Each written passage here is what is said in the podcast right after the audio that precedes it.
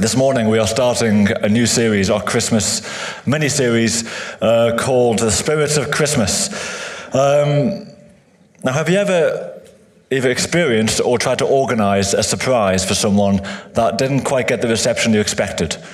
Uh, that you know, a surprise which was meant to be happy and joyful, and the response was meant to be "Hey!" and but the response you got from the person who you were organising it for was like shock uh, and maybe and maybe you know a bit of like terror even. Um, so I was talking to Heather this morning, and uh, Amy, my, my my stepdaughter, Heather's daughter, when she was one year old, her first birthday, uh, Heather organised a birthday party for her, as you do, uh, and um, Amy was a bit overwhelmed by it all and. I think the fact that the presents she was given by the lots of people who came to the house, which didn't help, were bigger than her. And so, whilst presents are a good thing, it was like, ah, these presents are like uh, bigger than me. And she ended up in, like a whole mess of tears and spent most of that party in bed. Which uh, is sad, but I'm sure she got the benefit of the presents afterwards. Not the reaction that was perhaps hoped for. So, the spirit of Christmas. We've heard even from David this morning around um, what people uh, say that Christmas means to them. And if, if I say to you the spirit of Christmas, what, what, what comes to your mind? Maybe it is that, that goodwill to all men, peace on earth, and things like that, which, which are all good things, as, as David said. Maybe you think of Scrooge, you know, the, the, the spirit uh, and the ghost of Christmas past, present, and future or maybe it's a spirit of, of tradition. Maybe uh, Christmas is a time of year where you do certain things for the only time in the year, like you put up decorations, uh, you sing carols, and maybe you eat your one sprout for the year. I love sprouts, by the way. But we're going to be looking at the spirit of Christmas from the spirit that started it all off the Spirit of God, the Holy Spirit, and the role that He played in the Christmas story. And to do that, we're going to use Luke's Gospel over the next few weeks through December. Uh, and today, we're going to focus on Mary and her encounter with God. You see, the Holy Spirit is integral to the Christmas story. He didn't just bide his time until Jesus got baptized uh, and started his ministry. He was there right from the start of Jesus coming to earth, right from the start of the birth of Emmanuel, God with us. Indeed, just as the Holy Spirit is there right from the beginning of the Bible, as he hovered over the waters in Genesis, just as he is there at the start of the church, as he is poured out on the followers of Jesus in the book of Acts, and just as he is there at the end of time in Revelation, so too he is here in the town of Nazareth. God the Spirit initiating the entrance of God the Son into the world, given to the world by God the Father. So, if you've got your Bibles, we're going to read from Luke chapter 1. And we're going to start off with verse 26. It'll be on the screen. We're going to, we're going to dip into Luke 1 a few times this morning, but we're going to start off with Luke 1, 26 to 38. So here we go. In the sixth month, the angel Gabriel was sent from God to a city of Galilee named Nazareth, to a virgin betrothed to a man whose name was Joseph of the house of David. And the virgin's name was Mary. That was perfect time, I've got to say. That's a very Mary tune, isn't it, actually? And he came to her and said, Greetings, O favored one, the Lord is with you. But she was greatly troubled at the saying, and tried to discern what sort of greeting this might be. And the angel said to her, Do not be afraid, Mary, for you have found favor with God. And behold, you will conceive in your womb and bear a son, and you shall call his name Jesus. He will be great and will be called the Son of the Most High. And the Lord God will give to him the throne of his father David, and he will reign over the house of Jacob forever, and of his kingdom there will be no end. And Mary said to the angel, How will this be, since I am a virgin? And the angel answered her, The Holy Spirit will come upon you, and the power of the Most High will overshadow you. Therefore, the child to be born will be called Holy, the Son of God. And behold, your relative Elizabeth, in her old age, has also conceived a son. And this is the sixth month with her who is called barren, for nothing will be impossible with God. And Mary said, Behold, I am the servant of the Lord, let it be to me according to your word. And the angel departed from her. Shall we pray? Holy Spirit, I pray that you would open our hearts and minds to you this morning. We humble ourselves before you. Uh, we say, Lord, speak to us. Speak to us.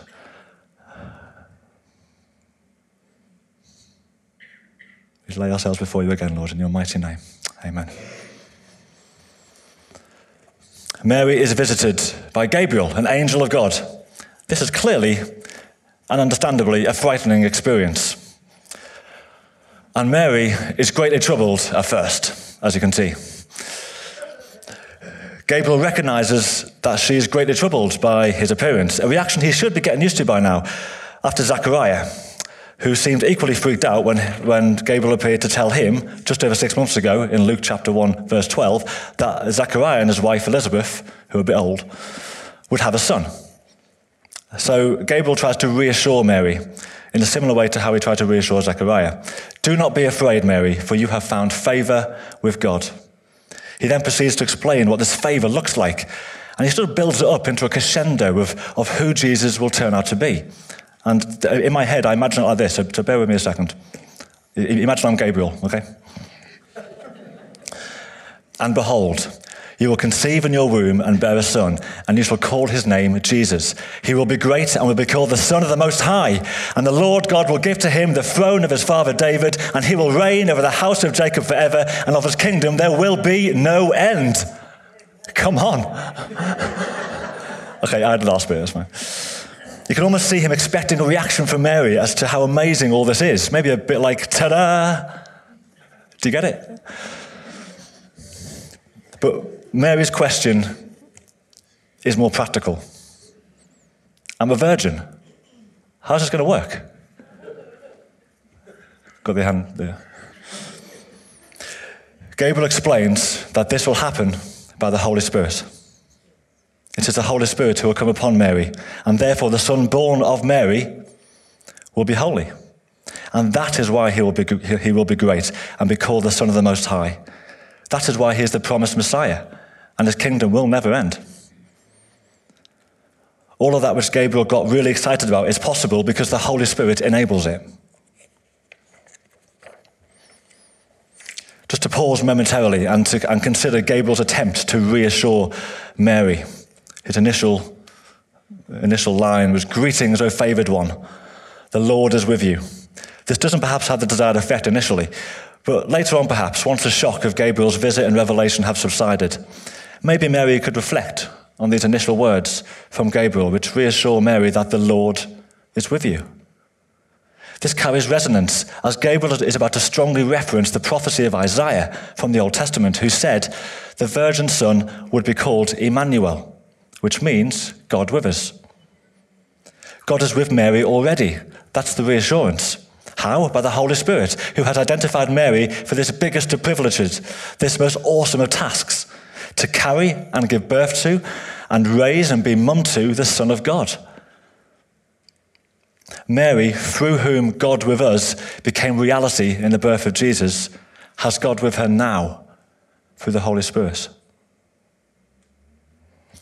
We're going to have a quick look, I say quick look, a look at three areas of response that Mary makes to this revelation.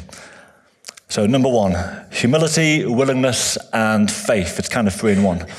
It's a good deal. Behold, I am a servant of the Lord. Let it be to me according to your word. This is an extraordinary response from Mary, right at the end of Gabriel's revelation to her. It's not just extraordinary because of what Gabriel has just said will happen. You're about to give birth to the Son of God but also because Mary accepts how it will happen by the Holy Spirit. In accepting this assignment, Mary is welcoming and inviting and being open to the Holy Spirit working in her. Not knowing what this would look like, she simply, humbly, willingly puts her faith in God. Mary could have said, No way, not for me, I'm good. She could have claimed she wasn't qualified. She's a teenager, mid teens, probably no older than Ollie or somebody else in the room. I can't see. Mid teens. She's, she's too young. She's got no track record, perhaps, of, of, of doing anything along these lines. Her CV is pretty empty. And anyway, her, her life is mapped out for her. She's betrothed. She's legally bound or pledged in marriage to Joseph. Her life is already mapped out. She's about to be a wife. She's looking forward to growing a family. Of all the curveballs to be thrown her way, this one has come from left field. It's more of a boomerang that fizzes through the air, clunks her on the head, announcing that your life will never be the same again. And Mary would have known, even in the immediacy of this revelation to her, that this would have been a tough road for her. Pregnant before marriage equals questions being asked, gossip running riot, even her life in danger. And how would she tell Joseph? How on earth would she tell him of this assignment from heaven? Would he leave her to do it on her own? Or worse still, seek to publicly shame her? Mary had plenty of reasons on the face of it, very reasonable reasons, to say no to what God is asking of her. Just thought we'd flick back to previous times when God asked people to do stuff in the Bible and when people didn't perhaps react as positively as Mary did. And it makes some, it makes some interesting reading, actually. So, Moses, that giant of a man of God, who was asked by God to go to, to Egypt and, and, and lead the Israelites out of Egypt, wasn't particularly enthusiastic at first, has to be said. Who am I that I should go to Pharaoh and bring the children of Israel out of Egypt? Said Exodus 3 and 4. They will not believe me. I am not eloquent. I am slow of speech and tongue. Please, please send somebody else. Gideon, in the book of Judges, when God called him, asked, How can I save Israel? He, he, he said he was the least of his family in the weakest clan of Israel. And he kept on asking God for signs that to prove that he would do what he said he would do. My personal favorite, Jonah, maybe everyone's favorite, who, on being asked by God to go to Nineveh, turns around and goes in the opposite direction, away from the presence of the Lord. Jeremiah says, I don't know how to speak, I'm only a youth. And Zechariah, as we just heard, when, when when told that he and his wife would have a baby son in their old age, he wants to know how he will know God will do what he says. He wants, him, he wants, he wants that reassurance. There are too many examples of men, actually, here, who show reluctance at the call of God on their lives. Mary is given the most astonishing assignment of them all a fulfillment of the prophecy of Isaiah which says in Isaiah 7:14, "Behold, the virgin shall conceive and bear a son, and shall call his name Emmanuel." And there's a, there's a lovely symmetry in Gabriel's words to Mary, which reflect Isaiah's. Behold, you will conceive in your womb and bear a son, and you shall call his name Jesus. Perhaps it's no accident that the prophecy from Isaiah, hundreds of years before, it was given through a prophet who had his own extraordinary encounter with God. When he saw something of the glory of the Lord, when he was left ruined at his and his nation's sinful state. And yet he was restored, he was cleansed. And to God's subsequent question of, Who shall I send? Who wants to go? Isaiah replies immediately, Here I am, send me. No hesitation, no conditions, no excuses, just send me. Mary had a similar humility and willingness to be the means by which this prophecy is fulfilled. We're all prone to make excuses. I've made plenty over the years. I, I, I put God off for 15 years, from mid teens to when I was 30, and plenty of time since. With many examples of, of men in the Bible, of us guys, who try and make excuses and often exasperate God with their reticence I want to have a quick chat to you guys of the church, to you men of the church. You out there? Give me a uh. Oh, come on. That was quite enthusiastic, actually. what excuses do we make, guys? What excuses do we make? Rather than trying to get out of serving, rather than trying to get out of serving God, rather than trying to avoid it, We should be busting a gut to do so. Rather than making other things our priority, whether that's work, whether that's our pet project at home, whether that's watching sport on TV. Whatever it is, we should have Jesus front and center. Rather than trying to live life in our own strength, we should be humbly and wholly reliant on God. Rather than lacking faith that God will move, we should trust that God will do what he says he will. And know that nothing is impossible with God. God is with you. That's the promise. God is with you. He has assignments for you to do. And we'll look at that a little later on for all of us.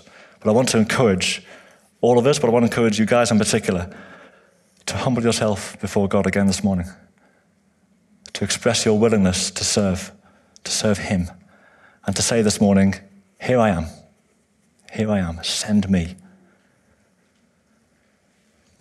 What I found massively encouraging is that these guys who didn't say yes immediately, who were reluctant in the first place, God never, God never gave up on them, and they went on to become mighty men of God.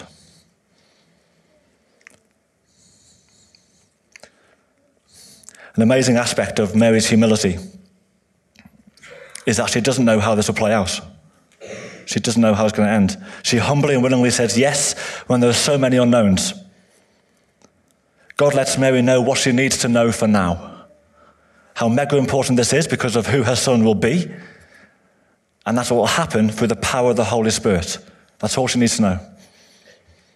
Mary has to trust God with how Joseph and her family will respond with how all of this will work out.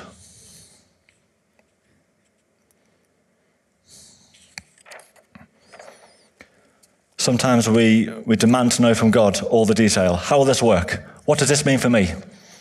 How do I know this is the right decision? What's going to happen next week, next month, next year, 10 years down the road?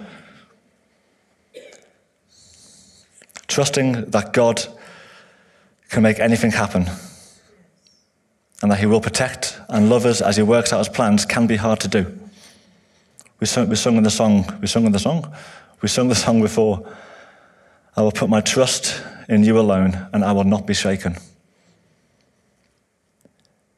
If you, sound, if, if, you if, if you know what's going to happen and you've assessed it all and you've you know, maybe, maybe some of you people are in risk analysis at work or something, or uh, you're all about risk-based approaches. It's, it's all very dull in my head. But you assess the risk of something you're going to do, and you make a decision.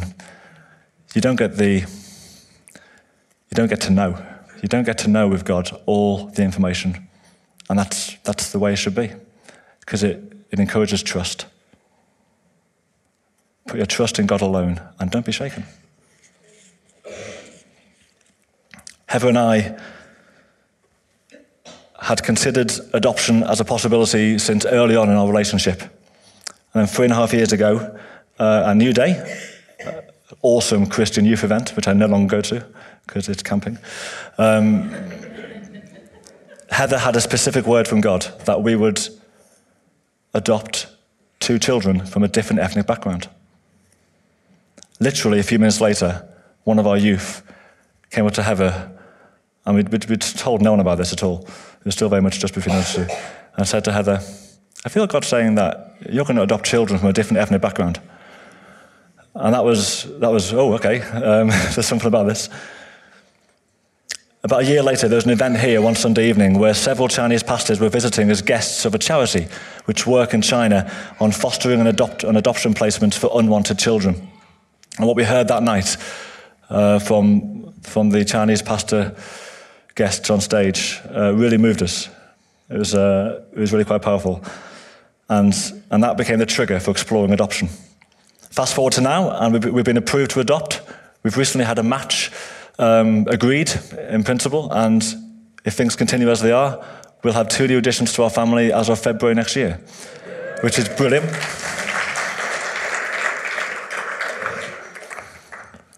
I say all that because from God speaking to us at New Day, it's been a case of trusting God with it. We didn't push for it immediately because it didn't feel like the right time. But when, when doors began to open and, and when the timing felt right, we pushed. And so far, the process has been remarkably smooth. But even now, we still need to trust God for adoption. It doesn't end with getting the children through the door in February and that's it. God answered our prayers. We can do it alone from now on. Thanks very much.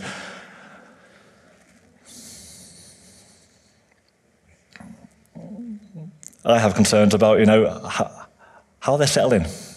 I'm taking adoption leave. I'm off work for eight, nine months. How will, how will I cope? All these things. Don't laugh, please. it's true. I need help. All these things, which are really easy to worry about, actually, really easy to get concerned about, and actually things that I want that you know I want answers. I want answers to these things. But you know, we, we both know, I know that, that we need to trust God with this. Not, not, just, not, not just until February, but beyond as well. And that's not always easy. At the moment of trusting in God,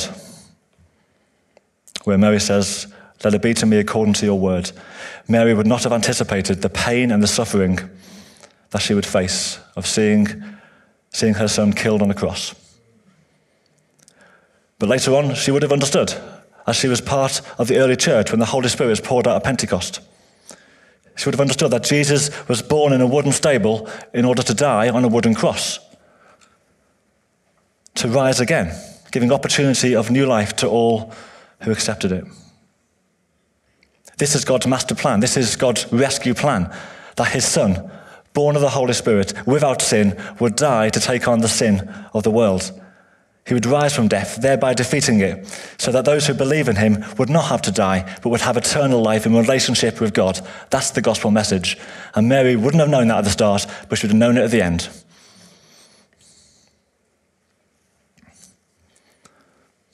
Some of you have known God working in your life for many years.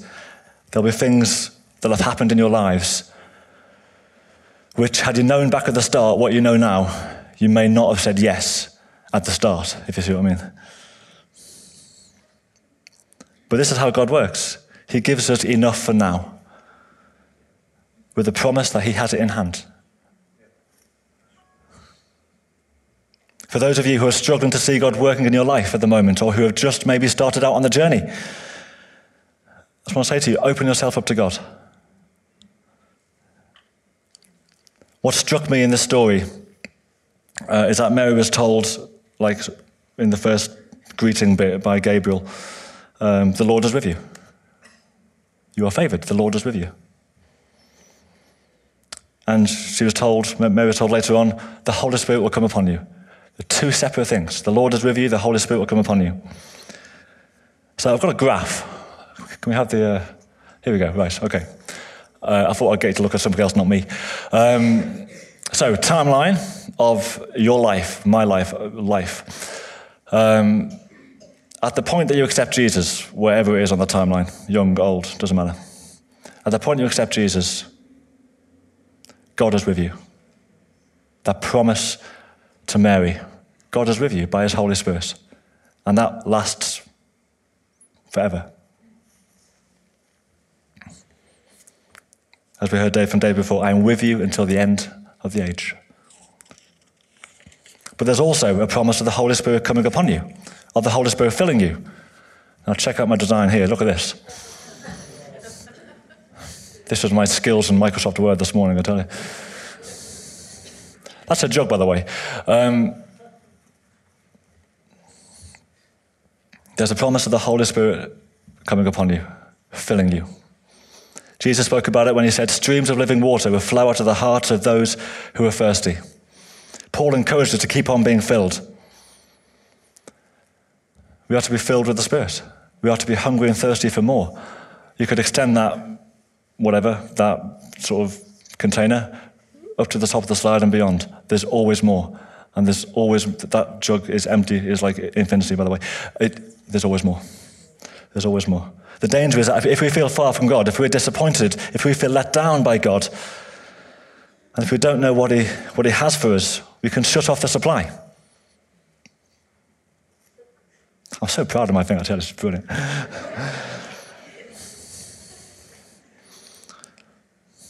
but we can shut off the, supply, we can, we can cap it. We can cap ourselves and, the, and thereby not welcoming the Holy Spirit into our lives.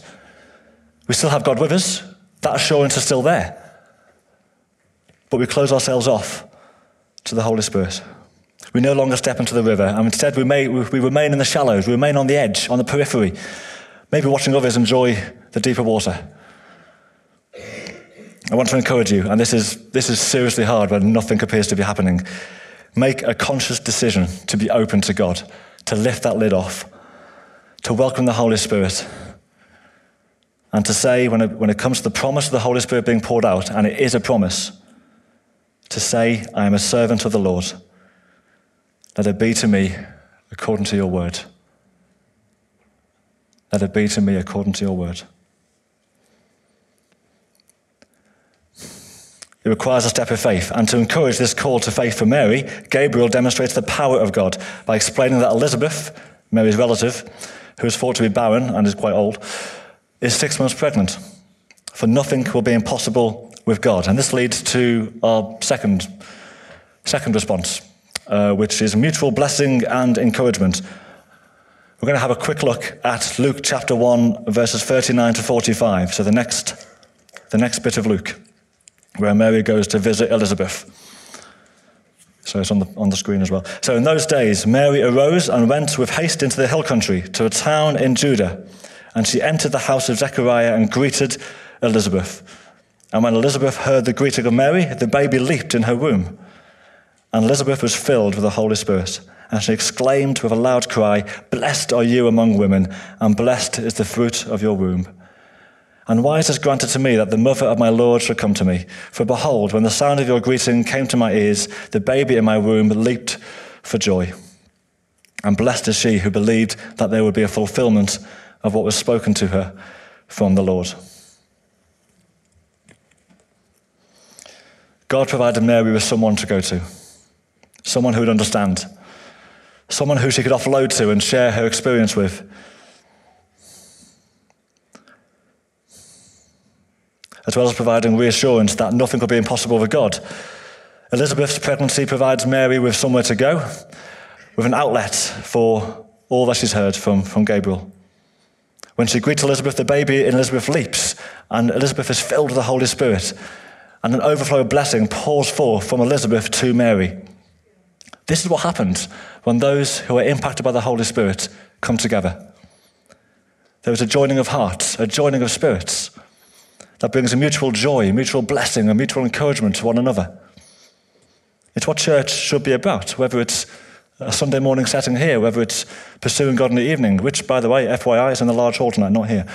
Just going to say. Whether it's small groups, whether it's meeting up for a coffee, that mutual encouragement, that mutual blessing of each other, that, that mutual joy you can share because, because you know because you've got God with you and because you want to be filled with the Holy Spirit. And whether you, you're feeling a bit dry right now or not, that hunger and that desire and that thirst, you can, you can, you can, do, you can bounce off each other with that. The worst thing to do is to try and walk alone. If, you, if, you, if you're struggling with that, then we've got a free C area over there. Go there afterwards. Have a chat with Pete and whoever's over there uh, to see who we can hook you up with. You know, it's, don't, don't do this alone.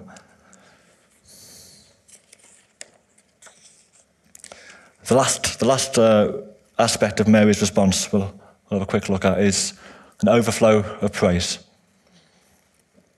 Mary has welcomed the Holy Spirit into her life, into working in her life.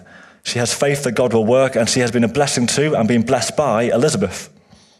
And the overflow for Mary is a beautiful song that pours out praise to God, the Magnificat. We're going, to, we're going to read the start of that now, just, just for the first few, the first few bars, I guess. Um, Luke 1, verse 46 to 49. It's on the screen as well. And Mary said, My soul magnifies the Lord, and my spirit rejoices in God my Saviour, for he has looked on the humble estate of his servant. For behold, from now on all generations will call me blessed, for he who is mighty has done great things for me, and holy is his name. We sang it before. I love that song. I love that song. When you're struggling for a God perspective, magnify the Lord. Magnify the Lord. Make him bigger in your life. Exalt him. Remind yourself of how wonderful he is, how amazing and mighty he is. Remind yourself of his holiness. Remind yourself of why Jesus was born in the first place. Magnifying God and making him bigger from your perspective, and you can never make him too big, believe me, humbles you. It can only have the effect of humbling you because you're, you're making yourself less and you're making God more. Magnify the Lord.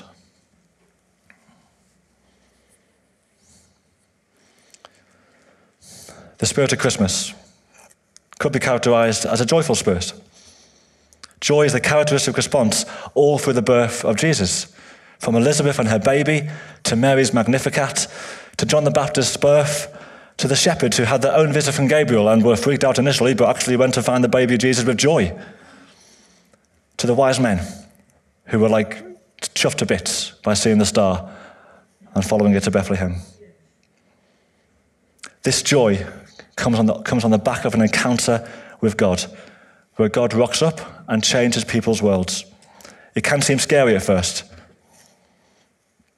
It can seem scary to encounter God or the prospect of encountering God. But rather than shrink God down to a manageable bite sized chunk, rather than put up barriers, recognize God for who He is. He's holy. There is no one like him. It's right to fear God in a way that acknowledges, as, as Isaiah did when he saw something of the glory of the Lord, Lord, you are holy, you are pure. Who am I? Who am I? And there's a reverence and an awe that should bring us to our knees in humility that recognizes what God's done for us through Jesus that recognizes that we are free, as we all declared before, that recognizes that we are children of God. I was prayed for just before, just before I was, came up here, and Matt prayed, You're a son of God. I was reminded that actually I've got authority because I'm a son of God. You are sons and daughters of God, and you have authority.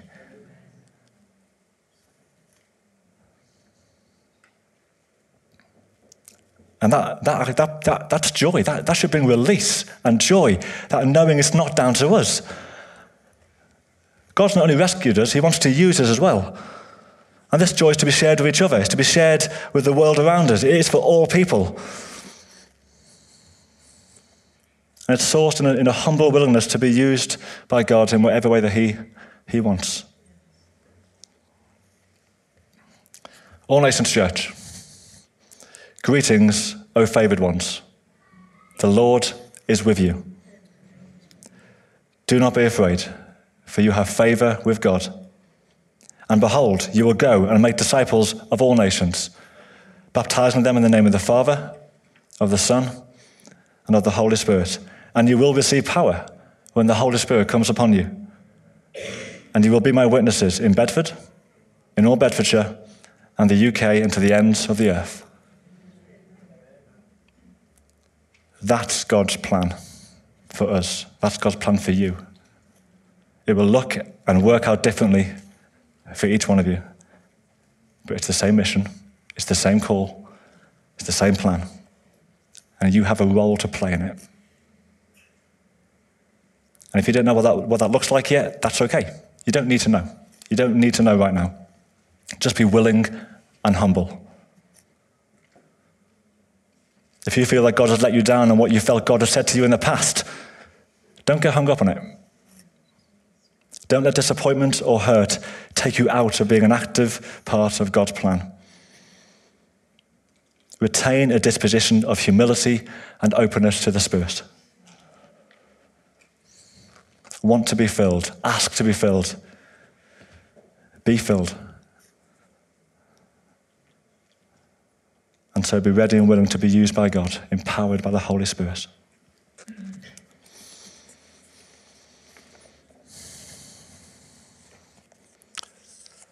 Can I ask the band to come up, please? And if you're able to, can I ask you to, to stand?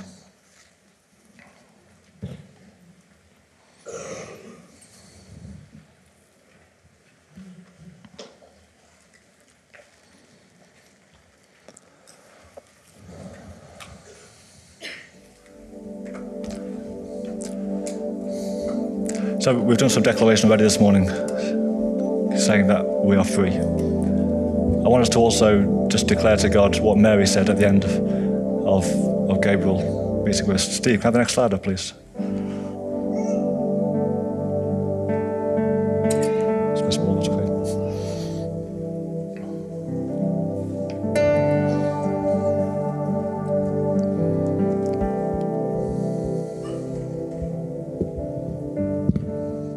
Recognizing that God is with you, recognizing that the Holy Spirit wants to pour Himself out over you. Let's say these words together, can we? Behold, I am a servant of the Lord. Let it be to me according to your word.